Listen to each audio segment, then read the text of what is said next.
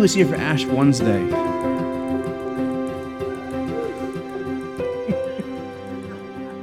Two woos. Woo! That was great.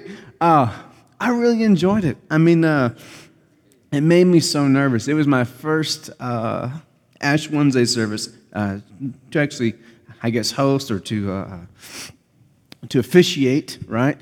And it was just kind of a beautiful thing. It was stunning. Um, the kids who came forward to receive the ash, it was very, uh, I don't know how you say this. You know, like I was trying to get the adults to be serious. I didn't realize that the kids would be so much more serious than the adults. Like when the kids came up, man, like they had this dead look, like, you know, like I'm ready to receive the mark. You know, like, I mean, it was it was so serious. You know, I I uh, had a few kids actually it on their forehead, not on their hand. I was like, you guys are just way too intense for me. I mean, I'm just warming up to this whole thing, you know. Um, it was beautiful, though. It is the embrace, it is the first day of how we start Lent. Uh, Lent, of course, as we talked about, is the preparation for Easter. And uh, with Advent, we've learned a little bit why we need to prepare for things. We've, we started Advent four years ago. And with Advent, it was kind of a new thing for us here at Grace. And in that process, you know, with all things, we start a little bit slow with it.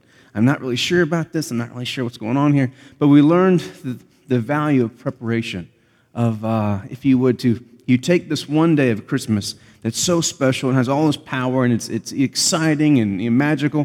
But what you do is you begin to take an entire month to prepare yourself for that thing. Um, it's almost like thinking about a meal, right? Like you begin to think about this meal, you are so excited to have this food, and the longer you think about it, you begin to, you can almost smell it, right? Just in your imagination. Um, you talk about a wedding for some women and uh, some men also, right?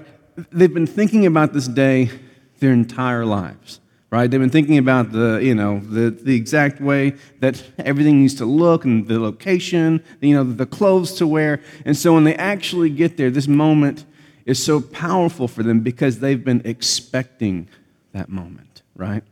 And so with us, the Christian faith, it doesn't hinge on Christmas. The Christian faith hinges on Easter. We are a people who are a little bit uh, odd uh, on the earth because we believe in something. It's called the resurrection. It's the one thing that separates Christianity from all other faiths uh, on the earth. It is the central cornerstone of what makes you a Christian as opposed to being a Jew if you would. There are so many things we believe in that they believe in, but the one thing that separates us from Islam, from, uh, from uh, Judaism, we believe not only in Christ, but the resurrection of Christ. That this is the hope that God promises the world, that we would be able to come back and to overcome death. Now, the problem with Easter is what? What has Easter become for most of us? It's that one day we go to church, right? Yeah, we go to church, we dress up and we go to church, and then we go out to eat with family. That's what Easter is, correct? Um, or, even worse, Easter's that day where, you know, we go to church and they bring helicopters and there's eggs everywhere. I'm just kidding around, okay? If I could take away the eggs from Easter, I would do it. I don't have that kind of power. You know, like, you know, I'm afraid, you know, if I took the eggs away. I mean, I, what are the eggs even about? No? Okay. No, that's no. No, that no. I mean, where did the rabbit come from? I mean, what in the world? They don't even lay eggs. I, I mean, it could be like an Easter chicken, right? I mean, that makes sense. Do what? Thank you, brother. I appreciate that. It's become so many other things for us, right? Uh, in the same way, Christmas has become about presents and gifts and, you know, all these things that have value, but these things are not what it's about, correct? And so for us, the reason that Lent has value is it reminds us what our faith is about. It reminds us what our hope really is, and it reminds us what it is to really be uh, a follower of Jesus. So Lent ties in to one of the biggest storylines in the scriptures, okay? Uh, if you want to uh, think back to your days in Sunday school when you learned the, the stories of the Old Testament, it ties into the Exodus. Exodus is arguably the biggest theme in all of the Old Testament. Okay, the Exodus, of course, is the story of when Israel is led out of Egypt and they cross the Red Sea. And so you have this dramatic depiction where the people of, of, of Israel are trying to, to run across the sea as they're being chased by an army. And as they're being chased by the army, of course, this God moves with such power that he causes the, the, the sea to come in on the army and, uh, of course, to drown them. Now, the reason this is the central theme of the scriptures is because this is the way God resolved the issue that all man deals with. The issue that all man deals with is this slavery. In some way, shape, or form, all of man is slave to something. And so in the story of Israel, they were literal slaves to Egypt. And so in this, in this story, they are seeking God for one thing, and that one thing is freedom. And the way that God frees them is He, he gives them a way out in Exodus, an escape. Now, He uses water in this image. Now, this image of water, it doesn't just stay here. You're going to notice there are themes in the Old Testament that if you learn them, they will help you to read and understand the New Testament much better. If you guys remember um, the book of Revelation series we, uh, we did last year, I taught a little bit about themes and numbers. Okay, to understand that uh, for Jews, numbers have significance, they have their own meaning, right? And so all of these different things are going to combine for you to kind of begin to read the story slightly different than you ever have before. So if you want to fast forward with me to uh, the passage we just read, we're here in the Gospel of, of Matthew in chapter 3. And what's happening here is we're seeing the baptism of Jesus. But what you don't understand is at this baptism, there are multiple things which are kind of meeting in one space. And the first thing let's talk about, let's go ahead and talk about the actual water. What's taking place here? Okay, we see Jesus, he comes to John the Baptist. He's been hearing this message. The entire area has been hearing this message. The preparation, the cleansing to prepare yourself to receive what God is going to do in the Messiah. And so Jesus comes and he gets baptized. Now, there's so much happening here already in Jesus and in John the Baptist, but we don't have time for all that. But a few things I do want you to acknowledge. This, this body of water where he's being baptized is called the Jordan. This is the Jordan is a, a, very long body of water, and it has an extension called the Jabbok. And the Jabbok is actually the body of water where Jacob had his famous wrestling with the angel of the Lord. Okay, this is where Jacob became who he would be known as. This is where you see the transformation of Jacob into Israel, where he wrestles with the angel of God and he finds his, his favor, his blessing. And so we have this, this stream of water that's famous for wrestling, for fighting. It's also the same stream that we see that um, Elijah and Elisha both have done some, some miracles in this water. They've walked across this exact area on dry land. In the Old Testament, God moved and he separated the waters so these two prophets would walk across it on dry land. Are you seeing a connection to other stories of water and dry land? Yeah? Yeah? Nah, just a little bit. Just a little bit not. Okay. Now, what else is happening here is we, we also see that this is the same water that Naaman, the Old Testament leopard, uh, this is where the leper was cleansed of his sickness, his illness. Again, a sign of a different type of slavery, right? And of course, this, this image is of what? Of, of sin, correct? And so this body of water has significance. The reason he's being baptized in this water as opposed to any other body of water is very important for us to notice. They're trying to connect dots here. And so the first thing we see is that when Jesus is coming to the water, there is a hearkening back, there's a connecting to the big theme of Exodus, meaning God is going to lead us out of something. And not only that, God is even going to use Jesus himself, and this act of baptism is going to be a symbol of leading them out. Now, let's go ahead and talk about baptism. Have you ever wondered why we even baptize? Have you wondered why, when you become a Christian, the official act of becoming a Christian historically for the church has been baptism to take you under the water or to, to put on your head, however, and to signify that you are going to be saved, that you are going to have a, a way out. Are you seeing the connection? You are not only being connected to Christ, you are being connected to the story of who? Of Israel. In the same way that God made a way in the Red Sea and he led them from captivity into freedom through water, now this symbol is being connected to Jesus, and this symbol is going to be connected to who? To you. And so baptism is a huge theme for us. We have to notice this. And so we see baptism is showing up. The first thing that we have to notice when we talk about this story of the baptism of Jesus is the water has significance. There's an older story that we're tapping into. There's a, a deeper meaning that we're, we're tapping into. And so we see that Jesus is tapping into the imagery of, of freedom. Now, the next thing at work here is the Spirit of God. If you notice, whenever he comes out of the water, there's a phrase that's used. And it said that the Spirit of God leads him into the desert to be tempted. Now, uh, if you guys noticed this morning when you prayed uh, the Lord's Prayer, at the end it prays that God would not lead us into what? Temptation, right? And that comes from this phrase here. We see that the Spirit of God is the one who led Jesus into the desert to be what? Tempted. Now, the desert has meaning for us, okay? When Jesus goes up um, on this mountainside into the desert, he is again stepping into a bigger story. Who else crossed water into a desert? Just, just say it. Go ahead. Israel, right?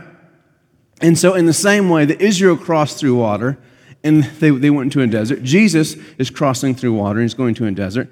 And in Lent, we are going to celebrate the same type of practice. In Lent, we're going to spend 40 days of self denial, meaning it's, it's the closest experience to desert as you can have. When you think of the desert, do you think of uh, opulence and, uh, I guess, water and fruit and food, shade? right? No, you think of lack, right? Now, what's so beautiful about the Old Testament story was the promise for Israel was that they would be led out of captivity into the promised land, but they were not led directly into the promised land, were they? They were led from captivity into what? Which I'd like to call crap. Fair? Okay, if I promised you guys, you know what? If you guys would come up front and you, know, do this, that, and the other. When you go outside, I will have a brand new Ferrari for you. Brand new Ferrari. Quit being practical. All right? You can sell it if you want to after I give it to you, all right? Don't worry about the insurance, okay? And of course, when you walk out, the place where I told you a brand new Ferrari would be, there's a beautiful Pinto waiting for you in, in the parking lot, okay? you would be a little bit unhappy with me. You come back and say, okay, you promised Ferrari. Have you seen a Ferrari? Yes, I've seen a Ferrari. You gave me Pinto. You promised promised land, meaning overflowing with milk and honey, and you gave me sand. And it was so bad, of course, that, that in this story, you guys all know the story, they begin to complain. We should go back to Egypt where we were slaves. At least we had water and food. Now, this leading of the Spirit is crucial in the story because, see, the people of Israel were not just told to cross the sea, they weren't just told to go into the desert. They were led by what? By a pillar of. And so we see the symbol of the Spirit of God leading the people into a, the desert. And this desert has meaning.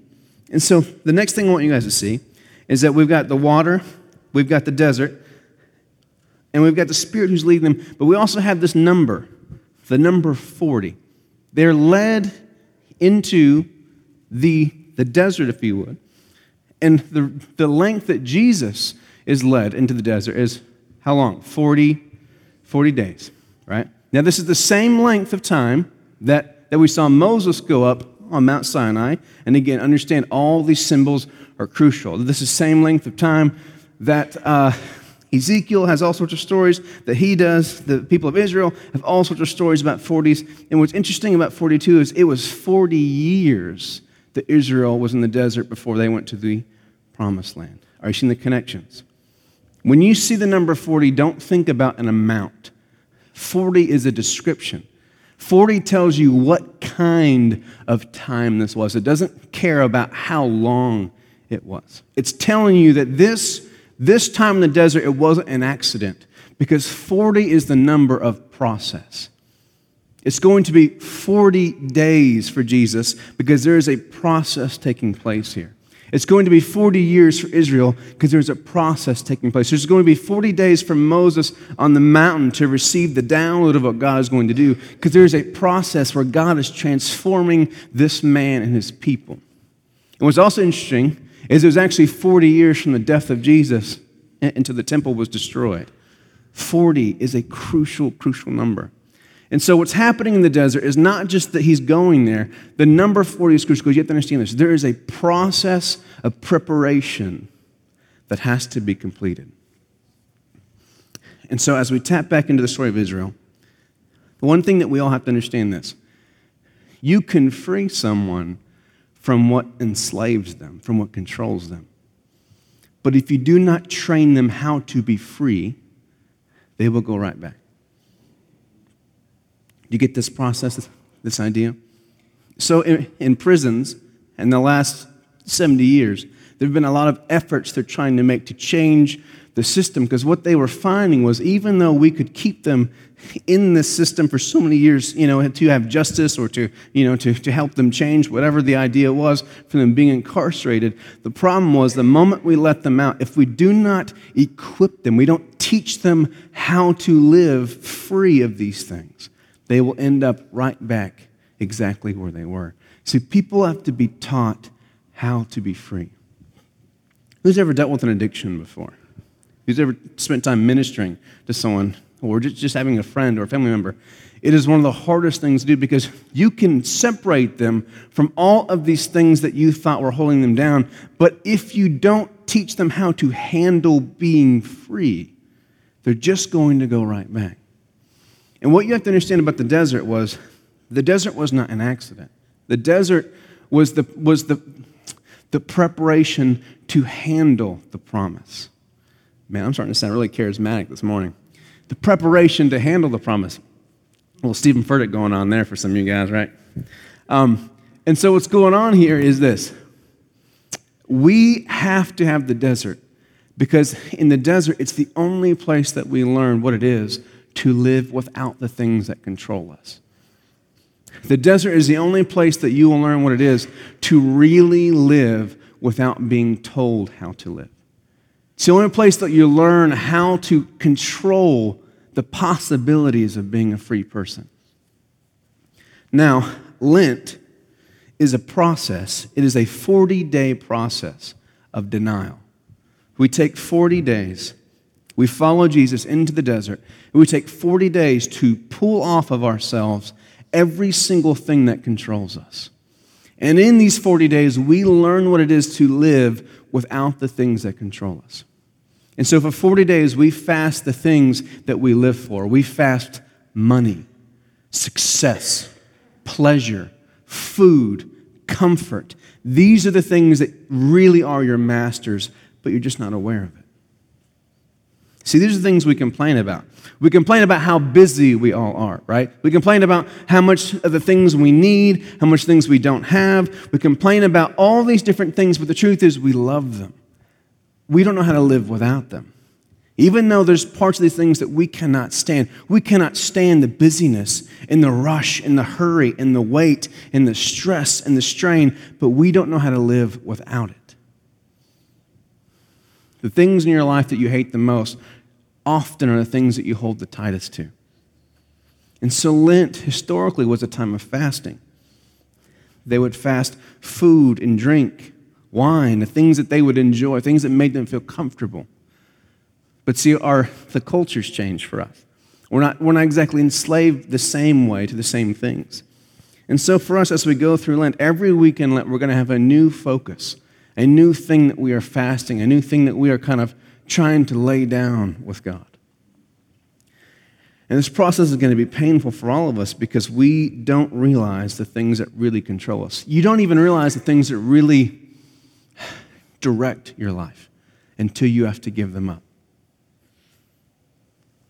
And so, Lent for us as Christians is the season of time where we learn what really is mastering us, what really controls us. And as we go through 40 days of stripping these things off of us, we actually have our first breath, if you would. It's almost like you begin to take these things off and you realize what it is. to be without those things. And so in Lent, there are two different movements in Lent that take place. There's two different things that God is at work doing in us during Lent. Here's the first thing the first thing is this we are going to find our freedom and our identity through loss. That sounds like a weird concept. You're going to find freedom in loss. There's something about stripping away that is, is the most healthy process for how we truly learn what it is to be free. I'm trying to think of a better analogy. I just can't think of one. My second son, my middle child, he loves to be free of clothes. He loves it. He hates clothes. Uh, he loves the ability to run around as much as he can naked. And uh, when it's time to put clothes on, he just he does not like it. He thinks it's uh, he questions it. Why in the world do we have to wear clothes, son? You don't question the system, son. You know, uh, because see, with him, if you get him dressed as the day goes on, he'll forget about it. He'll forget that he's wearing clothes. The problem is this: the problem is in the mornings when you have to change him again. And the moment that he gets that taste of what it is to be free, he does not want to be encumbered anymore by all that junk, right? He realizes how it feels to run around the house full speed. And for me to convince him, no, son, see, you really want to put these shoes back on. And, you know, you really want to put this clothes back on. It is a struggle each time. There's something about it where we will forget what it is to be free. Uh, we get so numb to what life could be because we are so encumbered by what we have made life to be. And so, Lent, in this season, we just begin to lay everything down. We call it denial. We deny ourselves of things that we would normally indulge in, right? You have indulgence where you kind of take it in, and you have denial where you push it away. And in denial, it is the, the choice to push away everything else but Christ. Now, if, if you're having kind of some problems uh, seeing how this is kind of a, I don't know, a New Testament practice, uh, Philippians 3, verse 7, if you guys have your, your, your Bibles, Philippians 3, uh, verse 7.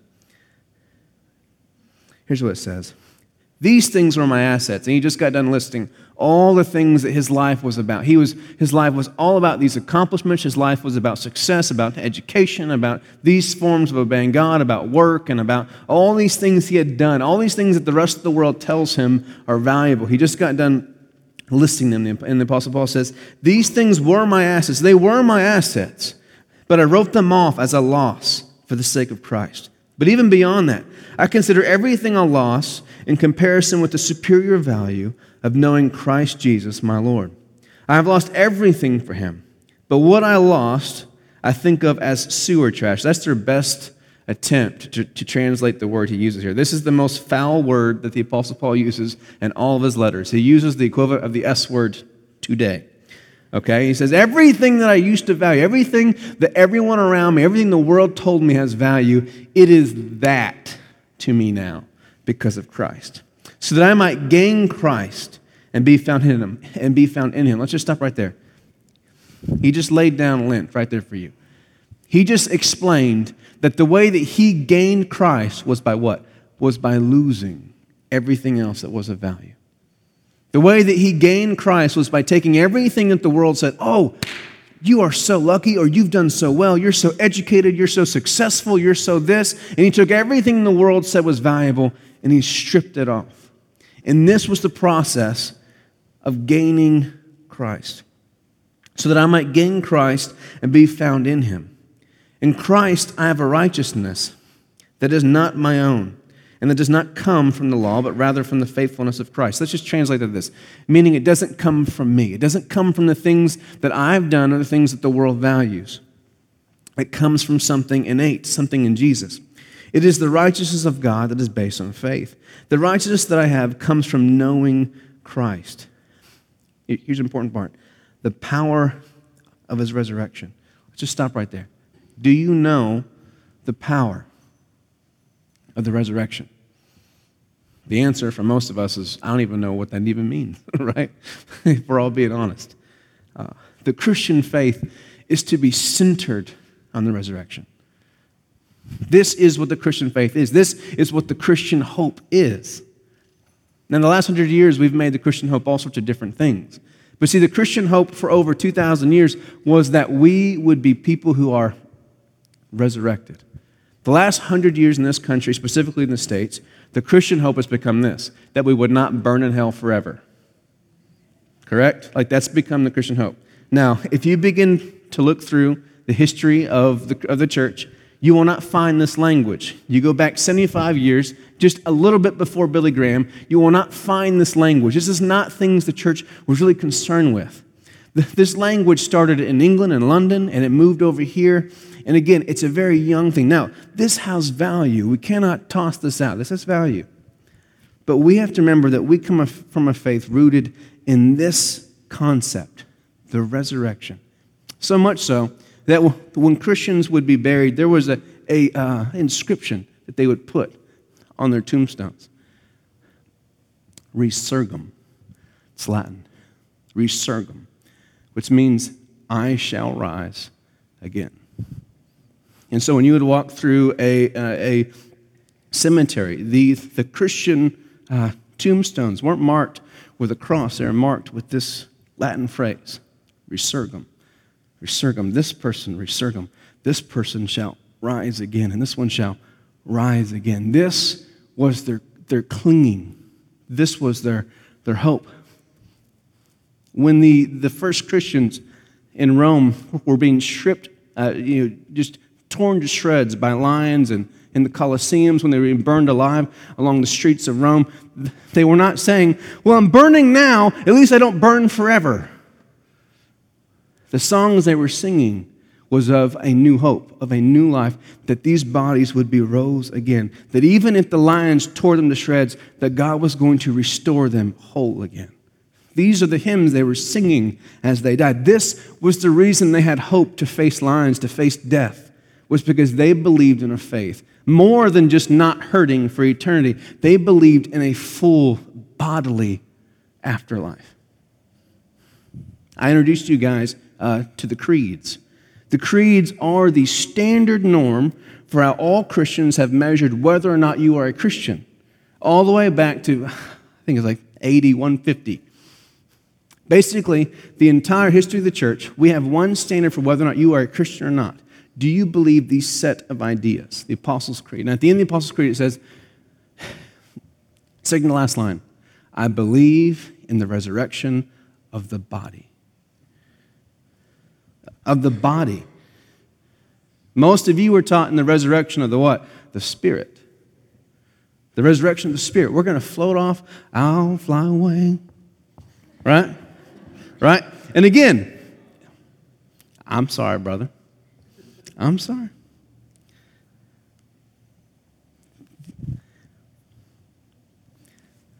The reason this stuff is so important, is so powerful, because the resurrection is a part of the Christian faith that gives meaning to your life right now. It gives meaning to the feelings you feel in this body. It gives meaning to the, the, the, the sin, the, the desires that you wrestle with in this body.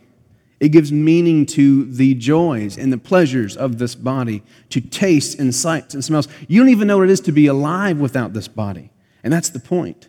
The body isn't to be tossed off, the body is to be valued. The reason that Jesus was resurrected and his body wasn't left in the grave, the reason the spirit of Jesus wasn't resurrected without the body is because the body is not to be left behind. The body has value. See, there's a group of people who claimed to be Christians but who didn't value the body. They called them Gnostics. This is the group the Apostle Paul thought was the ultimate threat to the church. If you begin to read your scriptures, the ones he talks about, those mutilators um, of the body. Those are the Gnostics. Those are the ones who thought the body is fallen, this world is fallen, we're going to leave it all behind. This is the ultimate Christian cult that the church fought against for 300 years Gnosticism. And this Gnosticism describes what most of us were taught about the afterlife spirits without bodies leave the earth behind, and we're just going to fly around like these lights. Beautiful. But see, Jesus came to a river, to the Jordan. And he came to this Jordan because it is the same place that the father of the people of God wrestled with God, wrestled here, whose hip was displaced because the body had value, because this struggle that we deal with in this life has value. He came to the waters where the most famous leper in all of the Old Testament was healed. Not his emotions, not his mind, not his spirit, his physical body was made clean in these waters. And this is the water where Jesus comes to have his physical body baptized.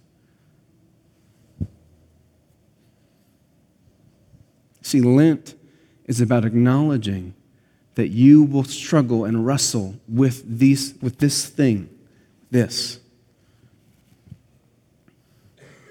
And so for the next 40 days, we will wrestle the same way that we saw Jacob wrestle. We will wrestle the same way that we saw Jesus wrestle. If you notice the line, we stopped, we stopped reading there on uh, verse 2 of chapter 4 in Matthew. And it said, and after 40 days, it said, what about Jesus? He was what? He was in nirvana. He was in deep meditative state. He was more spiritual than he had ever been. It said what? He was starving. It talks about the what? The body. And so, for the next 40 days, we're going to wrestle with the, the parts of us that have value, but the parts of us that struggle, the parts of us that we have to deal with and wrestle with. And what's beautiful about this is that I, most of us were taught to escape the body, escape these things, because God is found on the outside of these things. So your body wants this, and your body wants that, but God is out there. What's beautiful about this, about this is that the story of about the story of the baptism of Jesus, about the desert tempting of Jesus, is that we find that God is right in the midst of our struggles. This is where God is to be found, not out there. God is right here. God came and took on body because this is where the spiritual things happen. This is where the God things happen, right here, right here in this life that we live. This is where all the good things are, in the middle of all the bad. And so, in this process, there's two things that we're going to find. There's two movements. We're going to find freedom and identity, meaning who we really are, through loss, through the stripping away.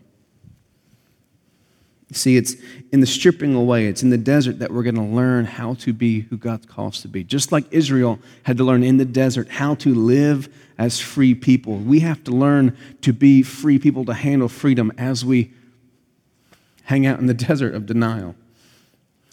The other movement, the other thing we're going to see is this we're going to find hope again. And the reason we're going to find hope is because we're going to face the reasons that we need hope. You see, it's in this place where Jesus realized he's hungry, where, God, where Satan tempts Jesus in three different ways, and we'll break those down as we go. But you'll see that he's going to tempt Jesus and going to address Jesus, the weakness of his body, the mortality of his body, meaning we're going to face our weaknesses, our shortcomings, we're going to face sin, and we're going to face death. And see, when you come face to face with death, that's when you see the value of the resurrection.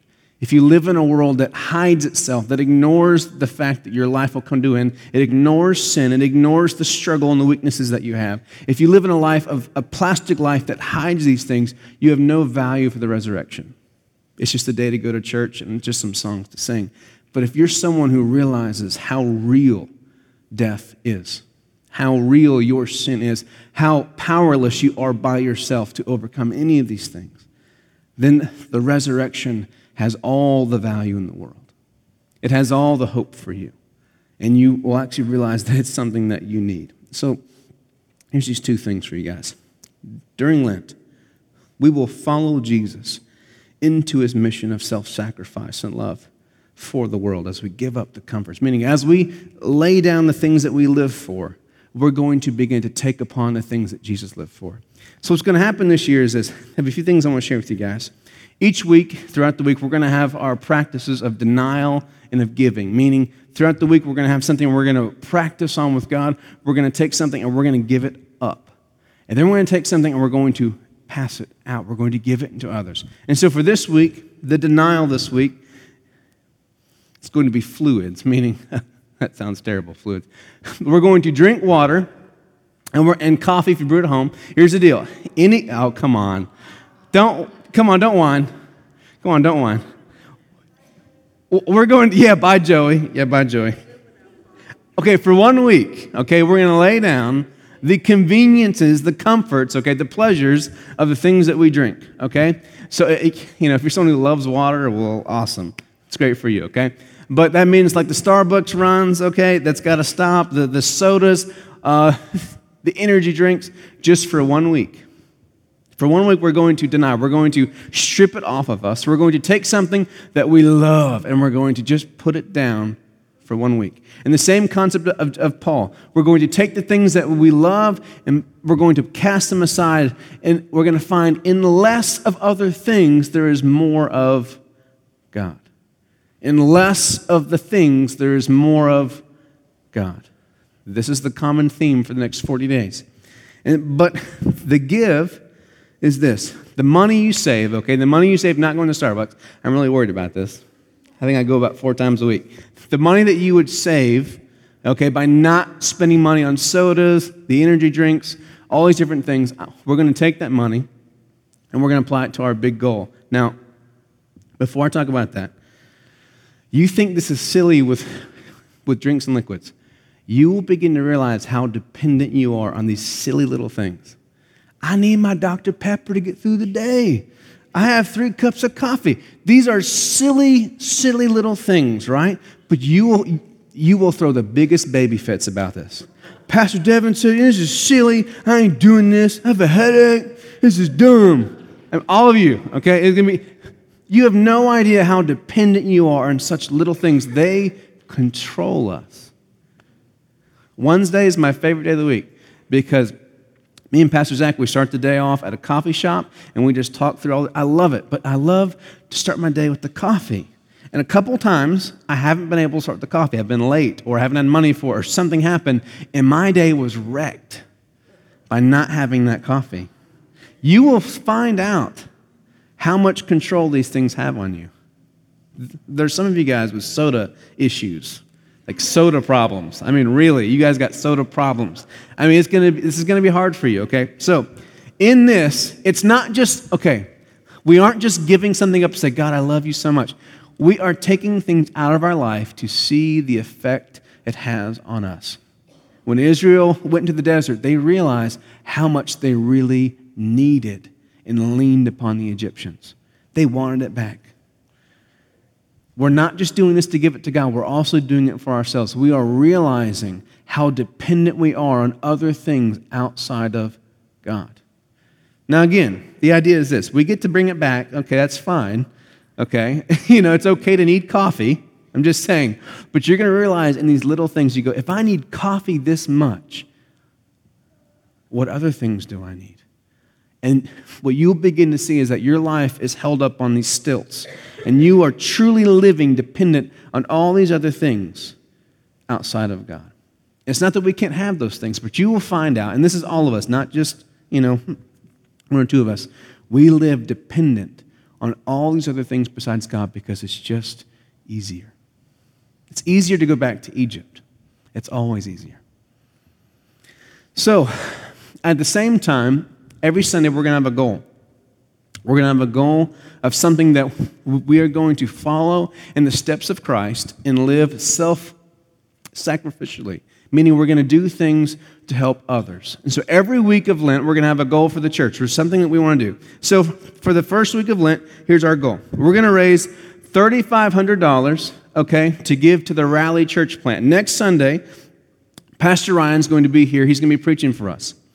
And the goal is this I want to send them home with at least $3,500.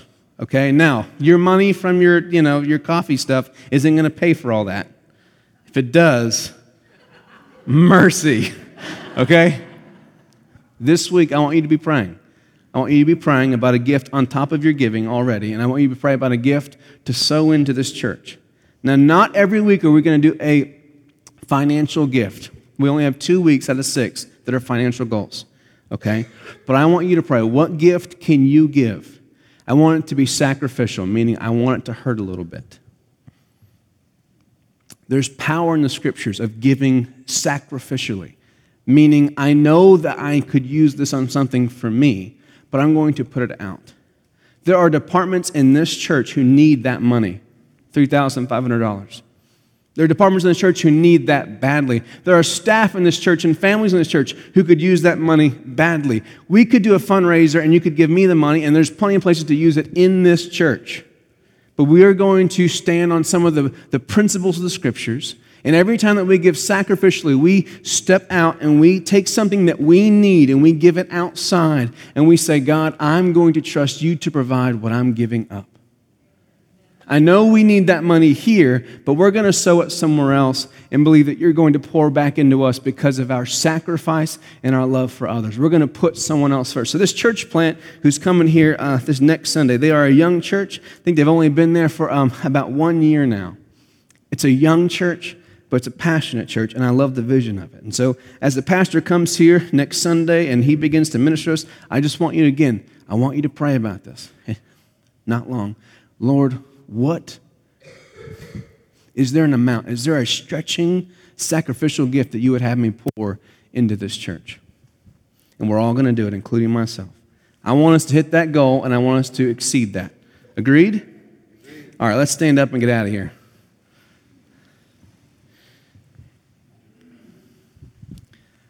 Father, we just come to you right now. We, uh, as we begin the 40 days of preparation for the resurrection. We ask, Spirit of God, that you be at work. We acknowledge this morning this is not just a man made thing. In the same way that your Spirit led Israel in, the same way your Spirit led Christ, we ask that you would lead us.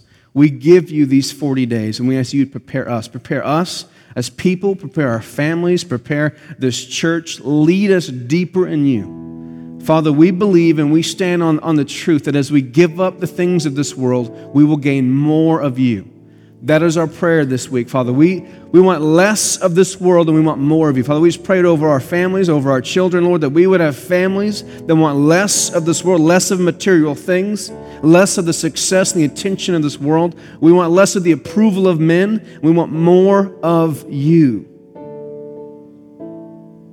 Just kind of let that sing in a little bit, Father. We pray over our families, Lord, less of the world and more of you. We want our lives to be less about us and more about you. Less about us and more about you, Father. We tap into the prayer of John the Baptist, Father. Less, that we would become less and you would become more in our lives. That we would become less and you would become more.